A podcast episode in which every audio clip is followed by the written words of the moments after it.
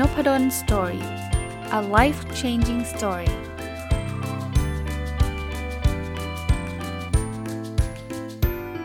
สดีครับยินดีต้อนรับเข้าสู่ Nopadon Story Podcast นะครับวันนี้กลับมารีวิวหนังสือเล่มที่ชื่อว่า The Secret ที่เขียนโดยคุณลอนดาเบิร์นนะครับผมรีวิวไว้ในวันศุกร์แล้วก็ที่ต้องเว้นไปเพราะว่าวันเสาร์มันเป็นรายการผู้ประกอบการวันหยุดแล้วก็วันอาทิตย์เป็นรายการ My Book นะครับก็เลยต้องเว้นไปนะก็เลยกลับมารีวิวกับเล่มนี้นะครับเป็นเล่มที่ผมได้เคยเคยพูดไว้แล้วตั้งแต่คราวที่แล้วนะครับว่า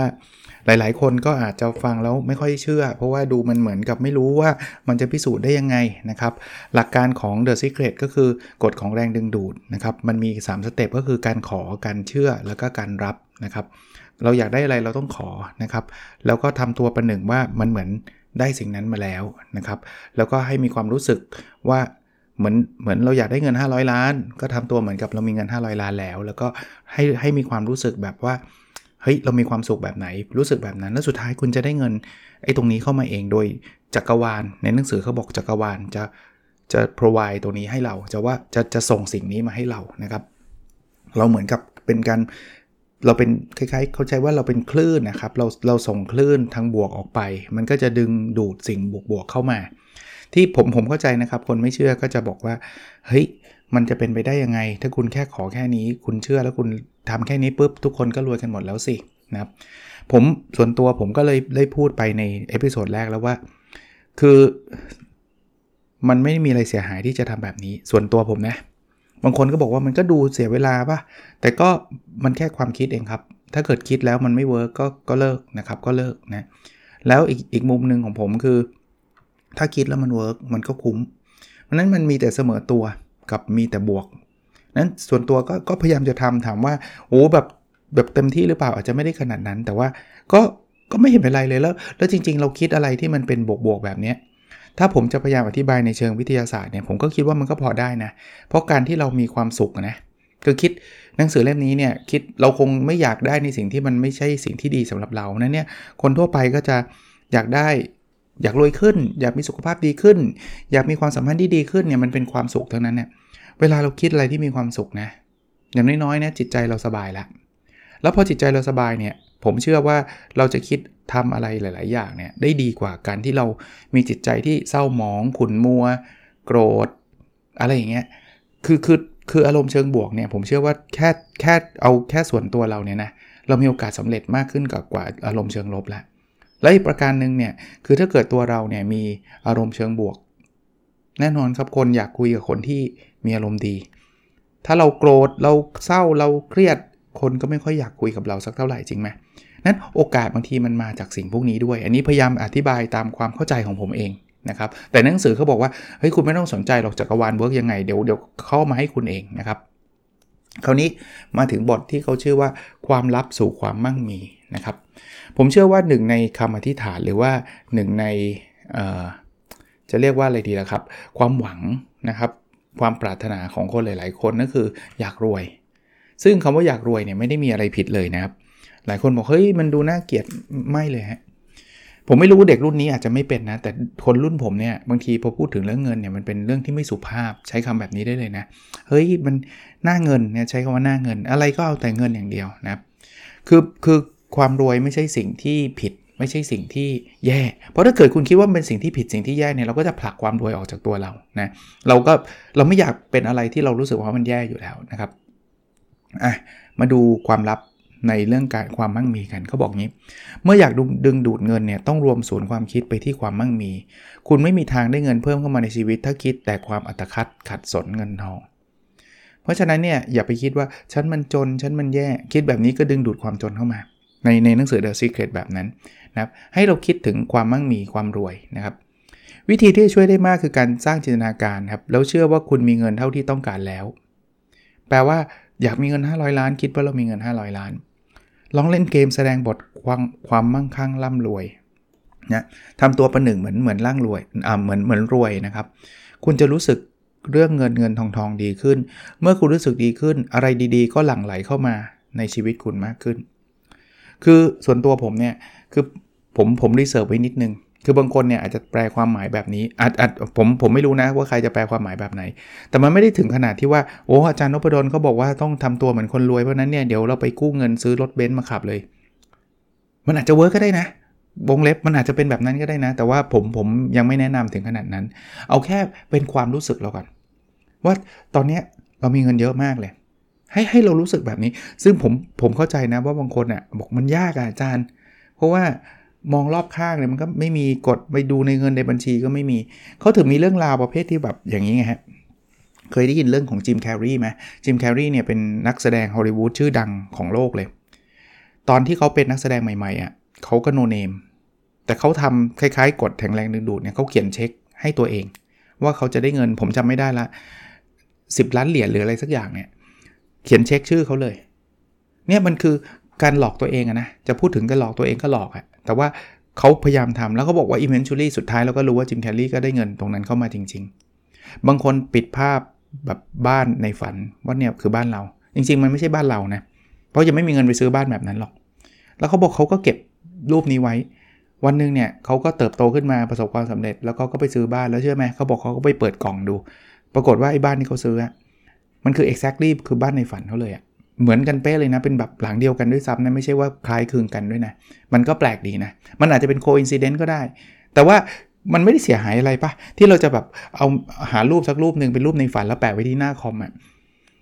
คืออย่างมากนะแปะไว้แล้วมันก็ไม่ได้ไม่ไม่ได้แบบนั้นก็ไม่เป็นไรแต่เขาเขาก็บอกว่าถ้าเรามีความเชื่อว่ามันได้เดี๋ยวมันจะได้ผมว่ามันไม่ได้ไม่ได้มีอะไรที่ที่เสี่ยงไงไม่ใช่ให้ให้ให้เราไปกู้เงินซื้อบ้านมาเลยนะเอาแค่นี้ลองเริ่มต้นดูนะครับถ้ามันไม่เวิร์กล่ะอาจารย์ก็เสียเวลาหารูปห้านาทีสิบนาทีเองไม่เวิร์กก็ไม่เวิร์กไงไม่เวิร์กก็เหมือนเดิมนะครับ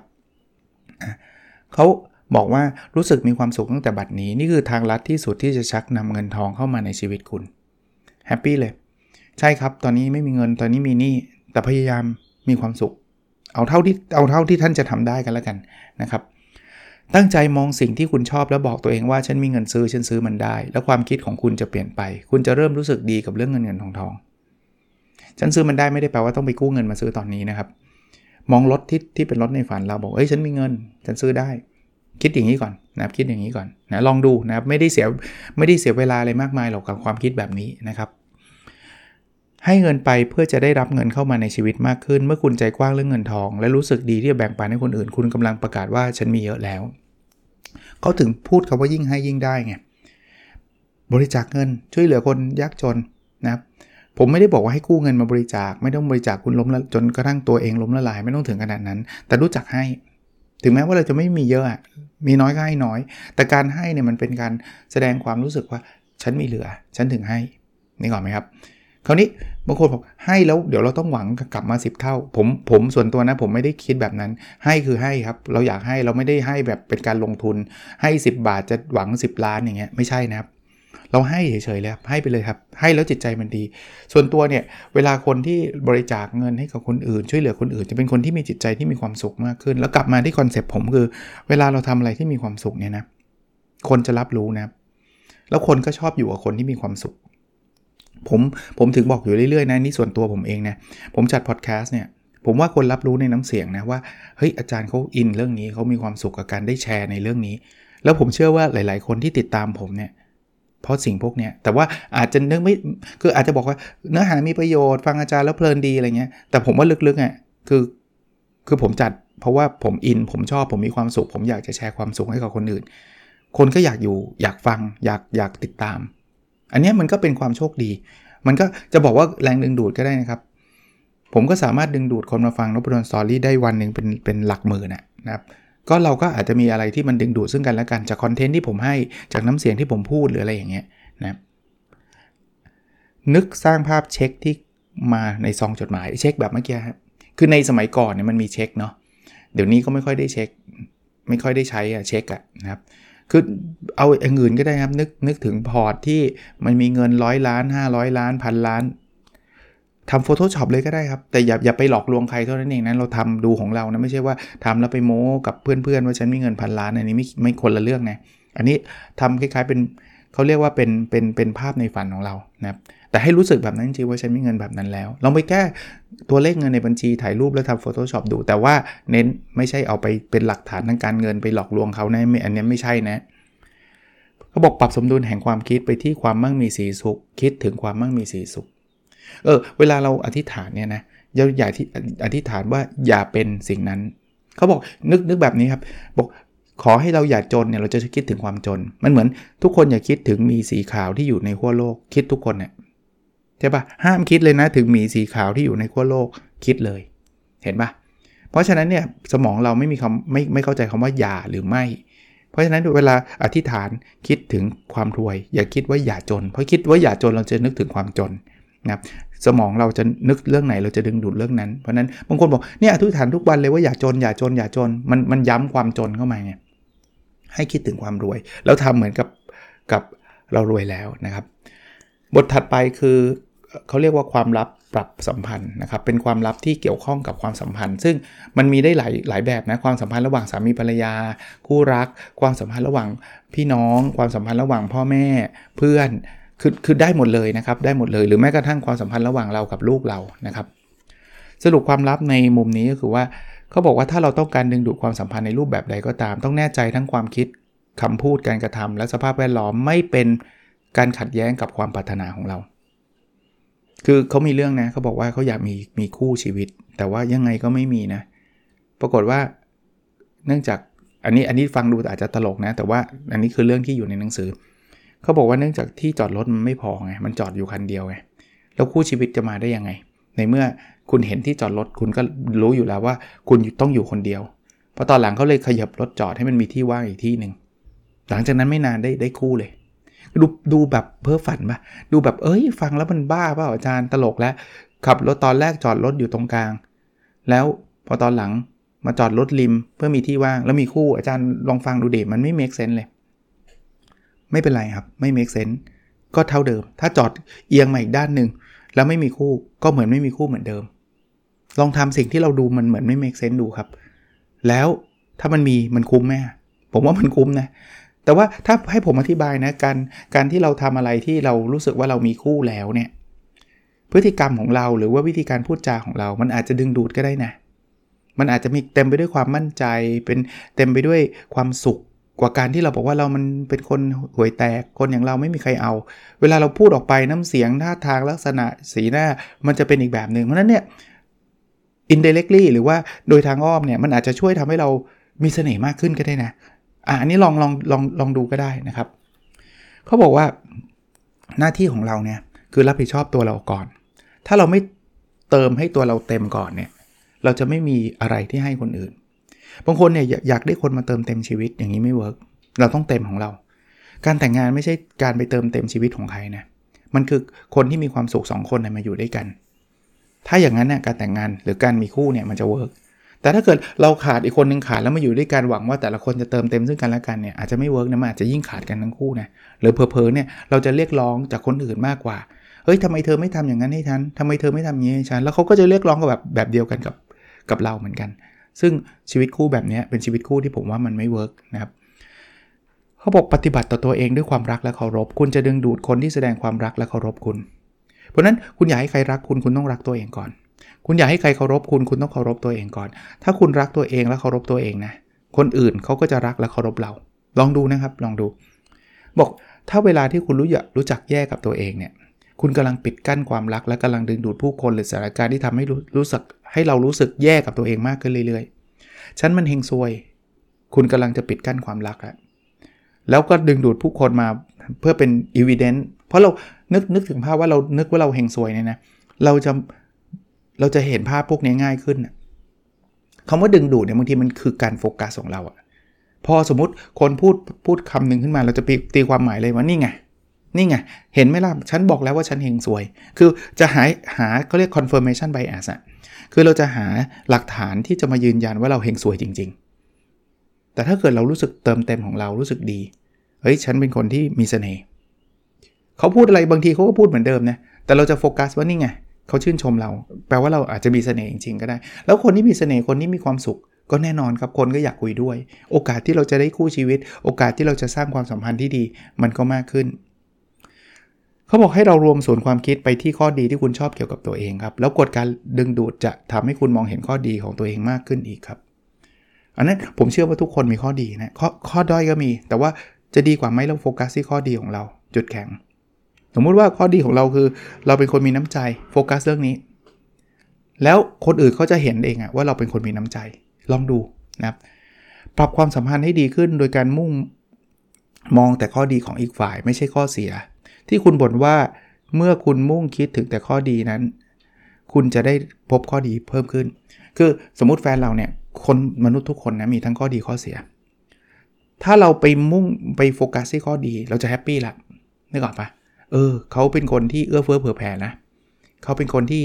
คอยช่วยเหลือเรานะโฟกัสเรื่องนั้นพอโฟกัสเรื่องนั้นเนี่ยเราจะพบแต่ข้อดีเพราะเราจะโฟกัสข้อดีแล้วความสัมพันธ์มันจะดีไงแต่ถ้าเกิดเราไปโฟกัสข้อเสียสมมุติว่าเขามีข้อดีเก้าข้อข้อเสียข้อเดียวเราไปโฟกัสข้อเสียว่าเขาเป็นคนมาสายวันหลังเราเห็นอะไรทำก็เจอเขามาสายเราก็หงุดหงิดหงุดหงิดทุกเรื่องความสัมพันธ์มันก็จะไม่ดีนะอันนี้ผมว่ามันเป็นมันเป็นมันไม่ใช่เป็นเรื่องอะไรที่มันแบบมหัศจรรย์อะไรหรอกผมคิดว่ามันมันเป็นเป็นหลักของความสัมพันธ์ทั่วไปนะครับอ่ะเรื่องสุขภาพบ้างนะครับหลายคนเนี่ยก็อาจจะมีปัญหาเรื่องสุขภาพโน่นนี่นั่นนะลองดูกฎแรงดึงดูดหรือว่า The Secret ความลับเรื่องนี้นะเขาบอกว่าปรากฏการณ์ยาหลอกเนี่ยเป็นตัวอย่างหนึ่งที่แสดงให้เห็นการทำงานของกฎกฎแรงดึงดูดปรากฏการณ์ยาหลอกคืออะไรครับคือหมอเนี่ยบางทีเนี่ยคนไข้บอกโอ้ปวดหัวปวดหัวแล้วหมอเขารู้ว่ามันมันไม่ได้ปวดจริงตรวจแล้วก็ไม่มีแต่ถ้าเกิดหมอบอกไม่รักษาเขาจะปวดหัวอยู่ตลอดเลยนั้นสิ่งที่หมอทำก็คือให้ยาหลอกมันอาจจะเป็นน้ำตาลบอกไปกินไอ้ยาเนี่ยดีมากเลยนะถ้ากินแล้วมันจะหายเชื่อไหมคนไข้กินแล้วหายจริงๆเขาไม่ได้แกล้งหายนะนี่คือ placebo effect คือปรากฏการณ์ยาหลอกคือเขาเขาแค่รู้สึกว่าเขาได้กินอะไรสักอย่างเขาก็หายแล้วอะนะครับเขาก็บอกว่าบางทีบางทีเนี่ยอาการโรคหลายๆอันมันเกิดจากความคิดเรามากกว่าจะเกิดจากฟิสิกอลจริงๆผมไม่ได้บอกว่าเฮ้ยถ้างั้นไม่ต้องมีหมอแล้วถ้างั้นเอายาหลอกไปให้กินอย่างเดียวมันไม่ใช่คือบางอย่างมันเกิดจากฟิสิกอลมันเกิดจากแบบแบบเราเจ็บจริงๆมันเกิดจากร่างกายเราจริงๆอันนั้นก็ต้องกินยาจริงหายแต่ว่าผมก็เลยบอกว่าหลายๆอาการมันเกิดจากความคิดถ้าเราคิดว่าหายมันหายแต่พอไปบอกว่าเฮ้ยเปลี่ยนความคิดบางทีมันเปลี่ยนไม่ได้ไงความคิดเราคิดว่าเราไม่หายไงหมอหลายคนก็เลยจะมีแบบนี้นะครับให้ให้ยาไปว่าแล้วไปกินซะหายจริงจริงยาเนี่ยไม่ได้มีเอฟเฟกต์อะไรมากมายเลยนะครับเป็นเพราะว่าเขาเชื่อว่ายามันเวิร์กไงเคยมีเคยมีเหตุการณ์ประเภทที่ว่าเป็นแบบป่วยหนักมากนะแต่เสร็จแล้วเนี่ยเขาเชื่อว่ายาในต่างประเทศที่มันแพงมากเนี่ยมันจะช่วยเขาได้แล้วก็มีคนไปหามาให้เขาแล้วเขากินแล้วหายปรากฏว่าทางการแพทย์พิสูจน์ไม่ได้เลยว่ายานั้นมันช่วยทำให้ให้โรคนี้หายได้ยังไงแต่แต่มันหายได้นะนะครับผมไม่ได้บอกว่างั้นก็เลิกกินยาจริงไม่ใช่นะครับคนละคนละแบบกันแต่กำลังจะเล่าให้ฟังว่ากฎแรงดึงดูดเนี่ยมันพูดถึงความเชื่อเราเนี่ยผมเชื่อว่ามันมีมันมีลิงก์ระหว่างสิ่งที่เราเชื่อกับร่างกายของเราจิตใจกับร่างกายเนี่ยมันแยกกันไม่ออกหรอกจิตใจที่ดีร่างกายมันก็มีมีแนวโน้มที่จะฟื้นตัวเร็วนะฟื้นตัวเร็วเขาบอกถ้าเช่นนั้นเนี่ย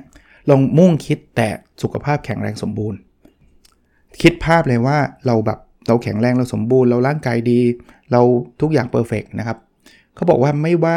ทำได้ด้วยใจเลยคิดคิดไปเถอะไม่ว่าสภาพเงื่อนไขภายนอกก็ป่วยอยู่ไม่เป็นไรลองคิดว่าไม่ป่วยดูนะครับหัวเราะช่วยดึงดูดความร่าเริงยินดีนะครับขจัดสิ่งที่เป็นด้านลบออกไปนะนั้นนำไปสู่การรักษาโรคได้อย่างปาฏิหาริย์เน้นนะพยายามไปดูเดี๋ยวนี้ผมพยายามเลือกดูคลิปขำๆหัวเราะหรือว่าพอผมเห็นพอยต์อะไรสักอย่างที่มันขำผมก็หัวเราะมาดังๆเพราะผมรู้ว่าจริงๆการหัวเราะเนี่ยมันสร้างสารเคมีที่มันสร้างความสุขในสมองเรานะเอาเลยครับเต็มที่เลยครับหัวเราะให้มันสุดเลยนะครับไม่ต้องกั้นนะครับเขาบอกว่าที่โรคอยู่ในร่างกายเราได้เนี่ยเพราะถูกผูกล่ามไว้ด้วยความคิดนะครับด้วยการสังเกตค้นหาการป่วยและด้วยความสนใจที่มีต่อโรคนั้นถ้าคุณรู้สึกไม่สบายเล็กๆน้อยๆอย่าไปพูดถึงนะครับอย่าไปพูดพูดถึงยกเว้นเสียว่าคุณต้องการป่วยมากขึ้นนะครับถ้าคุณฟังคนอื่นบ่นเรื่องอาการเจ็บป่วยคุณก็ช่วยเพิ่มพลังให้อาการเจ็บป่วยของเขานะครับพยายามพลิกประเด็นสนทนาในเรื่องดีๆตั้งใจคิดถึงภาพคนป่วยเหล่านั้นให้อยู่ในภาวะที่ดีอย่างที่ผมเรียนนะคือจริงๆป่วยเนี่ยมันอาจจะมีสาเหตุอันนี้ความเห็นส่วนตัวแล้วนะมันมีสาเหตุจากจากการป่วยจริงๆจากร่างกายจริงๆนะครับ กับการป่วยที่มันเกิดจากจิตใจคราวนี้ไอ้ร่างกายเนี่ยมันก็ต้องให้หมอรักษาไปนะครับแต่สิ่งที่เราควรลดก็คือไอ้ความป่วยที่เกิดจากจิตใจนี่แหละบางคนเนี่ยไปโฟกัสเรื่องป่วยเป็นหวัดเนี่ยคิดถึงทั้งทุกทั้งวันเลยกลัวโควิดมีมีหลายคนบอกผมนะช่วงโควิดที่มันพีคๆเนี่ยเขาบอกกลัวจนรู้สึกตัวเป็นตัวลุมๆแล้วผมเชื่อว่าเขาตัวลุมจริงนะแต่จริงๆมันไม่ได้เกิดจากโควิดคือเขาไม่ได้ติดอะไรเลยแต่ความที่เขาอินหรือหรือก็เรียกว่าหมกบุ่นกับไอ้เรื่องโควิดมากจนเกินไปอ่ะร่างกายมันเริ่มมันเริ่มตอบสนองไงโควิดมีอาการอะไรมีอาการไอเฮ้ย เริ่มเริ่มจะเจ็บคอขึ้นมาแล้วมีอาการแบบตัวลุมๆมันลุมๆแล้วลมหายใจร้อนๆแล้วคือถ้ามันอยู่กับโควิดโควิดโควิดบางทีเนี่ยผมผมอันนี้แนะนำเลยนะว่าเอออย่าอ่านข่าวเยอะมากผมไม่ได้บอกว่าอย่าประมาทโควิดให้ประมาทไปเลยทำไปเลยไม่ใช่แต่อย่าไปอินกับมันมากอย่าไปอ่านข่าวแบบอินแบบทั้งวันดูแต่อาการโควิดเอ่อเชื้อใหม่เชื้ออะไรก็ไม่รู้อะเยอะไปก็ไม่ดีนะครับในนี้เขาบอกว่าถ้าเล็กๆน้อยๆเนี่ยไม่ต้องไปพูดถึงมันเลยก็ได้นะครับอ่ะความเชื่อเรื่องการแก่ชราเนี่ยเขาบอกว่าเป็นความคิดที่ฝังหัวเราทุกคนจงสลัดออกจากสำนึกของคุณและหันมารวมศูนย์ความคิดที่สุขภาพดีและความเยาว์วัยชั่วนิรันดร์คืออันนี้อันนี้ต่อยอดเลยนะคือเขาพูดถึงขนาดที่ว่าเราชอบคิดว่าพอเราแก่แล้วหน้าต้องย่นเราแก่แล้วต้องโทรมแล้วพอเพิ่งคิดแบบนั้นร่างกายมันจะเป็นแบบนั้นเนี่ยบางคนบอกโอ้ยอาจารย์เป็นไปได้ยังไงยังไงมันต้องแก่ยังไงมันก็ต้องโทรมเอางี้ก็ลองลองเปลี่ยนความคิดเราก็เห็นคนแก่หลายคนหน้าเด็กๆเขาอาจจะมีความคิดแบบนี้ก็ได้ว่ามันไม่เกี่ยวอายุเยอะก็ดูดีได้นะครับมันมันอาจจะไม่ได้หน้าเหมือนทารกอ่ะนั้นมันไม่ใช่ใช่ไหมแต่ว่ามันไม่ได้แปลว่าเราต้องแก่โทรมไงเราก็ดูดีได้นะครับลองลองแค่เปลี่ยนความคิดอ่ะไม่ได้ไม่ได้ไม่ได้ใช้เงินไม่ได้ใช้เวลาอะไรมากมายเลยนะครับเขาบอกไม่ต้องติดตามข่าวสารเรื่องโรคและความชราครับข่าวด้านลบเหล่านี้ช่วยอะไรคุณไม่ได้เอาจริงนะครับลดลงบ้างนะยิ่งยิ่งช่วงโควิดเนี่ยมันอินน่ะนะครับบางทีเราไม่ติดตามก็มีไลน์เข้ามาแต่ก็อย่าไปอินกับมันมากนะครับอ่าอีกบทชื่อความลับปรับเปลี่ยนโลกนะเขาบอกว่าถ้าคุณต่อต้านสิ่งใดคุณจะดึงดูดสิ่งนั้นเพราะคุณรวมศูนย์ความคิดอันแรงกล้าไปสิ่งนั้นไปสิ่งที่สิ่งนั้นด้วยอารมณ์ถ้าจะเปลี่ยนสิ่งใดจงเปลี่ยนจากข้างในและส่งคลื่นสัญญาณใหม่ออกมาด้วยความคิดและความรู้สึกของคุณคือมองดูแปลกนะเขาบอกว่าเดินขบวนต่อต้านสงครามมันจะคิดแต่สงครามแล้วมันจะมีแต่ความรุนแรงแล้วเราจะดึงดูดความรุนแรงให้เราเดินขบวนเพื่อความสันติภาพฟังดูตลกใช่ไหมมันก็เรื่องเดียวกันเปล่าแต่โฟกัสสิ่งที่มันดีนะครับเขาบอกว่าคุณช่วยโลกไม่ได้หรอกถ้าคุณมุ่งคิดแต่เรื่องร้ายๆครับขณะที่คุณจับจ้องมองเหตุการณ์เลวร้ายในโลกนี้คุณไม่เพียงช่วยเพิ่มเรื่องเลวร้ายมากขึ้นเท่านั้นยังหากหากยังชักนำเรื่องเลวร้ายมาในชีวิตคุณด้วยเพราะนั้นเราเราอยากทำความดีโฟกัสที่เรื่องที่มันเป็นดีนะครับเราอย่าไปโฟกัสเรื่องแบบทารุณเราโฟกัสในเรื่องที่จะทำให้คนมีชีวิตความเป็นอยู่ที่ดีขึ้นมันมันเหมือนเหรียญสองด้านนะจริงๆมันคือทารุณกับไม่ทารุณน่ะทารุณกับจิตใจดีอ่ะแต่โฟกัสที่จิตใจดีจะดีกว่าอย่าไปโฟกัสถึงเรื่องเรื่องหลายๆนะครับแทนที่จะโมคิดปัญหาทั้งหลายของโลกจงหันมาสนใจและใช้พลังงานกับการไว้วางใจความรักความอุดมสมบูรณ์การศึกษาสันติภาพอ่ะนึกถึงนึกถึงเรื่องการศึกษาก็ได้ยกตัวอย่างอย่าไปโฟกัสมากกับเรื่องของเด็กที่เอ่อด้อยโอกาสผมไม่ได้บอกว่าอ้าวอาจารย์แปลว่าอะไรไม่ต้องช่วยเด็กด้อยโอกาสไม่ใช่เราโฟกัสว่าจะทำยังไงให้เด็กมีความมีการศึกษาที่ดีขึ้นมันดูเหมือนเรื่องเดียวกันน่ะแต่ถ้าไปโฟกัสเรื่องด้อยโอกาสเราก็จะเห็นภาพที่แบบเด็กยากจนเด็กไม่มีจะกินเด็กอะไรเงี้ยแล้วความคิดมันก็เป็นเชิงลบเชิงลบก็ทำให้เกิดความโกรธความเกลียดความอะไรหลายๆอย่างต่อต้านนู่นนี่นั่นแล้วมันก็ไปได้ไม่ไกลเฮ้ยเราลองนึกภาพว่าจะทำยังไงให้เด็กแบบเออกินอิ่มนอนหลับมีความสุขในการเรียนคือมันเป็นเรื่องเดียวกันนะผมผมไม่ได้บอกว่าเฮ้ยอาจารย์อย่างนี้อาจารย์แปลว่าอาจารย์มองข้ามปัญหาไม่ไม่เราต้องการแก้ปัญหานั่นแหละแต่ว่ากฎแรงดึงดูดบอกว่าให้มองในสิ่งที่เป็นบวกเหมือนที่เมื่อกี้ผมพูดอะบอกว่าถ้ามีสุขภาพดีเนี่ยนึกถึงเรื่องสุขภาพดีอย่าไปนึกถึงเรื่องของโลกถ้านึกถึงเรื่องของโลกมันจะโฟกัสแล้วในกฎแรงดึงดูดเขาก็บอกมันก็จะดึงดึงดูดไอ้สุขภาพไม่ดีเข้ามานะครับก็ก็ลองดูมันไม่ได้มีอะไรเสียหายเพราะว่าถ้าเกิดทำแล้วมันเวิร์กก็ก็ก็เยี่ยมเลยนะครับเราจะไม่มีวันขาดแคลนสิ่งดีๆเพราะว่าทุกอย่างมีมากเกินพอสำหรับทุกคนชีวิตได้รับการสร้างมาให้มีความอุดมสมบูรณ์คืออย่าคิดว่าเป็นแบบเขาเรียกซีโร่ซัมเกมถ้าคนหนึ่งได้คนหนึ่งต้องเสียจริงๆมันเป็นวินวินได้นะครับทุกคนมีความสุขในโลกนี้ได้นะครับให้แค่คิดในมุมนี้ คุณมีขีดความสามารถที่เข้าถึงขุมทรัพย์แหล่งดีๆได้อย่างไม่จำกัดโดยผ่านทางความรู้สึกนึกคิดของคุณชักมันชักนำมันเข้ามาเป็นประสบการณ์ของคุณนะครับก็ไม่ใช่ว่าฉันได้แค่นี้แล้วฉันจะต้องเสียอะไรไปคือคือเคยเคยมีหลายคนในหนังสือบางเล่มเขียนเลยนะว่าเฮ้ยถ้าเกิดคุณได้อันนี้เดี๋ยวคุณต้องระวังนะคุณจะเสียอันนี้คือเราเราเหมือนอยู่ในโลกธุรกิจอะได้มาต้องเสียไปซึ่งจริงไม่ในกฎแรงดึงดูดไม่จำเป็นครับเราเข้าไปถึงสิ่งดีๆได้หมดเลยครับโดยที่ไม่ได้เสียอะไรไปนะจงสรรเสริญเจริญพรสรรพสิ่งทั้งหลายในโลกแล้วคุณจะสามารถลบล้างด้านลบหรือความปฏิบัติความขัดแย้งที่เป็นปฏิปักษ์ออกไปและจัดวางตนเองใหม่ในคลื่นความถี่สูงสุดคือความรักก็เหมือนเหมือนนักบุญเหมือนหลายๆคนนะครับเขาก็อยู่ด้วยความรักนะครับสรรเสริญสิ่งต่างๆนะครับยินดีเวลาคนอื่นเขาเขาทำได้ได้ได้ดีอะไรเงี้ยโอเคมาถึงอีกบทนึงครับชื่อความลับปรับตัวคุณนะครับเขามีสรุปแบบนี้เขาบอกว่า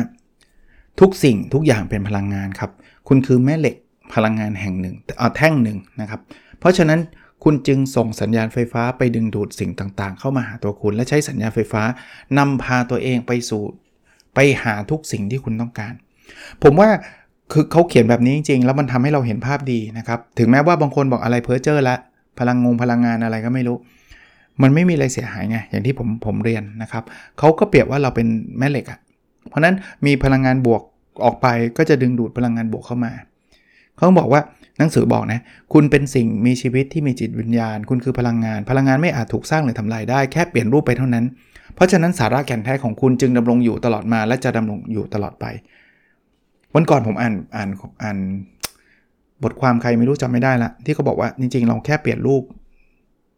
เปลี่ยนรูปแล้วคือพลังงานรูปแบบหนึ่งเท่านั้นแล้วเราก็เปลี่ยนไปเรื่อยๆนะอ่ะอันนี้หนังสือเขาบอกแบบนั้นเหมือนกันจักรวาลอุบัติขึ้นจากความคิดเราคือผู้สร้างไม่เพียงเฉพาะชะตาชีวิตของตนเองเท่านั้นยังสร้างชะตาชีวิตของจักรวาลด้วยคือเขาบอกว่ามันก็คือทุกอย่างมันเกิดขึ้นจากความคิดอ่ะเพราะนั้นไอ้สิ่งที่เราจะมีจะเป็นก็คือความคิดของเราตอนนี้นี่แหละครับแล้วเราก็ก็เราก็เป็นส่วนหนึ่งของจักรวาลอ่ะการที่เราคิดอะไรมันก็จะทำให้เกิดสิ่งนั้นขึ้นมันก็กระทบกับทั้งหมดของทุกคนนะครับมีแหล่งความคิดอันไม่จำกัดสำหรับคุณองค์ความรู้การค้นพบสิ่งประดิษฐ์ทุกอย่างมีพร้อมในจิตจักรวาลและล้วนเป็นสิ่งที่เป็นไปได้รอให้จิตมนุษย์มาดึงออกไปให้ปรากฏเท่านั้นคุณยึดถือทุกอย่างไว้ในจิตสำนึกของคุณคือเขาบอกว่าไอ้พวกพวกความรู้ใหม่ๆ innovation สิ่งประดิษฐ์เนี่ยจริงๆมันมีอยู่แล้วเพียงแต่ว่าตอนนี้เราปรับขึ้นเราให้เจอนั่นเองถ้าเราปรับขึ้นเราเจอปุ๊บแล้วเราทำนะมันก็จะเกิดสิ่งนั้นเกิดขึ้นเหมือนที่เอ่อเอดิสันเจอหลอดไฟเหมือนพี่น้องตระกูลไรท์เจอเครื่องบินอารมณ์อารมณ์คล้ายๆแบบนั้นนะครับมันมีอยู่แล้วความรู้มันมีอยู่แล้วเพียงแต่ยังไม่มีคนเจอเท่านั้นแหละเราทั้งผองสัมพันธ์เชื่อมโยงกันและเราเป็นหนึ่งเดียวกันเพราะเราอยู่ในโลกเดียวกันเราอยู่ในจักรวาลเดียวกันนะครับสลัดความยากลำบากจากอดีตระเบียบวัฒนธรรมและความเชื่อในสังคมคุณเท่านั้นที่สร้างชีวิตที่คุณพึงมีได้พึงมีพึงได้คือโอ้ผมมันจนคิดแล้วมันไม่มันมันมีอะไรดีไหมล่ะคือถ้าคิดแล้วมันรวยขึ้นก็คิดเลยฮะแต่แต่หนังสือเล่มนี้เขาเขาบอกว่าอย่าไปคิดเรื่องพวกนี้คิดว่าเรามีแล้วเรารวยแล้วแล้วลองดูว่าชีวิตเราจะเปลี่ยนไปยังไงหลายคนนะพอผมพูดเรื่องนี้ผมก็กลัวว่ามันก็จะมีบางคนที่ต่อต้านจริงๆอ่ะแต่ผมผมส่วนตัวผมหลักการผมบอกแบบนี้ก็คือว่าถ้าอะไรทำแล้วมันไม่ได้ทำให้เกิดความเสียหายกับตัวเราแล้วก็คนอื่นนะทำเหอะถ้าไม่ไม่เวิร์กก็เลิกอย่างที่ผมบอกนะครับหลายคนเขียนกลับมาหาผมใน YouTube ในอะไรตั้งแต่ตอนแรกแล้วบอกอาจารย์มันเวิร์กจริงผมทำแล้วมันเวิร์กจริงก็นี่ก็คือหนึ่งใน evidence ผมก็ไม่ได้บอกว่าเฮ้ยอาจารย์นพดลเขาการันตีว่ามันเวิร์กแน่นอน หนึ่งร้อยเปอร์เซ็นต์ ผมไม่เคยพูดแต่ถามว่าผมทำไหมผมทำเพราะว่ามันไม่มีอะไรจะต้องต้องกังวลมากมายในการทำไม่เวิร์กไม่เวิร์กก็ผมก็เป็นของผมเหมือนเดิมนี่แหละถ้าเวิร์กก็ดีขึ้นไงนะครับอ่าทางลัดที่จะสำแดงความปรารถนาของคุณออกมาก็คือมองสิ่งที่คุณต้องการว่านั่นคือข้อเท็จจริงโดยไม่ต้องสงสัยคือคือมองเลยครับว่าอันนี้เรารวยจริงๆไม่ต้อง no doubt about it นะครับไม่ต้องสงสัยเลยนะครับพลังอำนาจของคุณอยู่ที่ความคิดของคุณเพราะฉะนั้นจงมีสติระลึกอยู่ตลอดเวลากล่าวอีกในหนึ่งก็คือจำไว้ว่าต้องจำนะครับทุกอย่างอยู่กับความคิดของเราเป็นหลักนะครับมาถึงบทสุดท้ายนะครับชื่อความลับปรับชีวิตนะครับสังเกตนะธีมหนังสือเล่มนี้ก็จะคล้ายๆเดิมนะครับพูดสรุปมาก็คล้ายๆเดิมนะแต่ว่ามันมันมีประโยชน์ผมก็เลยใช้เวลาวันนี้นานอีกนิดนึงนะครับแต่อยากให้จบในในวันนี้เลยสรุปความลับคือคุณต้องเติมสิ่งที่คุณต้องการลงไปในกระดานดำแห่งชีวิตของคุณเขียนเลยก็ได้ครับผมมีสมุดโน้ตนะ ผมเขียนสิ่งที่ผมต้องการไว้แล้วอ่ะอันนี้อันนี้ก็อาจจะเป็นหนึ่งในหนึ่งใน evidence แต่ว่ามันมันไม่ได้เป็นงานวิจัยนะว่าผมไม่เคยทำงานวิจัยว่าเขียนร้อยคนแล้วมันเป็นจริงสักกี่คนแต่ตัวผมอะผมเขียนไว้แล้วมันเป็นจริงเกือบทุกข้อเลยเดี๋ยวมีบางข้อยังไม่ยังไม่เป็นจริงก็ไม่เป็นไรแต่เกือบทุกข้อเลยมันเป็นจริงพวกสิ่งเดียวที่คุณต้องทำคือรู้สึกดีนะบัดนี้เลยตอนนี้เลยฟังพอดแคสต์ของอยู่รู้สึกดีเลยแค่นั้นเลยนะครับยิ่งคุณใช้พลังอำนาจในตัวมากเท่าไหร่ก็ยิ่งดึงดูดพลังอำนาจให้เข้ามามากขึ้นเท่านั้นลองดูครับจงโอบกอดความดีงามของคุณเสียแต่บัดนี้ทุกคนมีมีข้อดีแน่นอนครับโอบกอดคือยอมรับมันบางคนเนี่ยแม้กระทั่งคนอื่นชมเรายังไม่ยอมรับเลยเฮ้ยเราไม่เก่งเขาชมว่าเราเก่งยังไปปฏิเสธเขาเลยจริงๆไม่จำเป็นนะขอบคุณครับเวลาเขาชมว่าเราเก่งขอบคุณครับนะครับเรากำลังอยู่ในยุคแห่งความรุ่งโรจน์เมื่อเราสลัดความคิดอันจำกัดทิ้งเราจะได้สัมผัสกับความล้ำเลิศที่แท้จริงของมนุษย์ในทุกๆด้านของการสร้างสรรค์โฟกัสในสิ่งที่เป็นบวกนะครับสลัดความคิดว่ามันทำไม่ได้เป็นไปไม่ได้ความคิดอันจำกัดนะครับทำสิ่งที่คุณรักครับถ้าคุณไม่รู้ว่าสิ่งใดนำความสุขมาให้คุณเนี่ยจงถามว่าความสุขของฉันคืออะไรขณะที่คุณผูกใจว่าความสุขใจนั้นคุณจะดึงดูดสิ่งที่จะนำพาความยินดีความสุขให้เข้ามาอย่างท่วมท้นเนื่องจากคุณส่งขึ้นความสุขออกไปคือดีที่สุดทำสิ่งที่เรารักแล้วถ้าเราไม่รู้เลยว่าอะไรมีความสุขถามว่าแล้วฉันชอบอะไรอ่ะแค่คิดตรงนี้ก่อนแล้วเดี๋ยวโอกาส opportunity มันจะวิ่งเข้ามาที่เกี่ยวข้องกับสิ่งที่เราชอบอ่ะในเมื่อคุณได้เรียนรู้ความลับนี้แล้วคุณจะเลือกทำอะไรกับความรู้นั้นก็แล้วแต่ใจคุณสิ่งที่คุณเลือกรู้ถูกต้องทั้งสิ้นเพราะพลังอำนาจทั้งหมดเป็นของคุณผมว่าเป็นบทสรุปที่สวยงามนะผมก็ใช้เวลาสองตอนในการอธิบายหรือรีวิวหนังสือที่ชื่อว่า The Secret ต้องแบบต้องบอกว่าเป็นหนังสือชั้นนำเป็นหนังสือชื่อดังของโลกเลยก็จะมีคนทั้งเชื่อและไม่เชื่ออย่างที่ผมเรียนนะครับเคารพทั้งสองฝ่ายไม่เชื่อก็ไม่เชื่อนะเชื่อก็เชื่อไม่ไม่มีปัญหาเลยนะครับไม่มีปัญหาเลยแต่ผมส่วนตัวย้ำอีกครั้งหนึ่งทำแล้วมันไม่ได้เกิดความเสียหายถ้าเกิดมันไม่เวิร์กนะสมมุติว่าทั้งหมดสองตอนที่ผมผมลองทำดูแล้วมันไม่เวิร์กผมถามว่าสุขภาพผมแย่ลงเปล่าไม่เงินผมหายไปเปล่าไม่ความสัมพันธ์ผมจะแย่ลงไหมก็ไม่ถ้าไม่เวิร์กผมเสมอตัวแต่ถ้าเวิร์กสุขภาพผมดีขึ้นมหาศาลความสัมพันธ์ผมดีขึ้นมหาศาลผมรวยขึ้นมหาศาลคุ้มสุดๆเพราะนั้นผมผมถึงรีวิวหนังสือเล่มนี้นะครับแล้วก็อยากให้ทุกคนทดลองนะครับลดความคิดเชิงลบลงนะครับไม่ได้แปลว่าเฮ้ยเราโลกสวยทุ่งหญ้าลาเวนเดอร์ทุกอย่างดีหมดไม่ได้แปลว่าแบบนั้นแต่พยายามโฟกัสกับสิ่งที่มันเป็นบวกมีปัญหาแก้แต่โฟกัสแบบบวกการที่เราแก้ปัญหาด้วยความรู้สึกดีผมเชื่อว่าปัญหาจะหายไปเร็วกว่าการแก้ปัญหาแบบด้วยความรู้สึกโกรธรู้สึกแย่รู้สึกด้อยรู้สึกไม่สบายใจผมเชื่อว่าแบบนั้นนะครับก็ลองเอาแนวคิดนี้ไปใช้ดูนะครับแล้วเราพบกันในเอพิโซดถัดไปครับสวัสดีครับ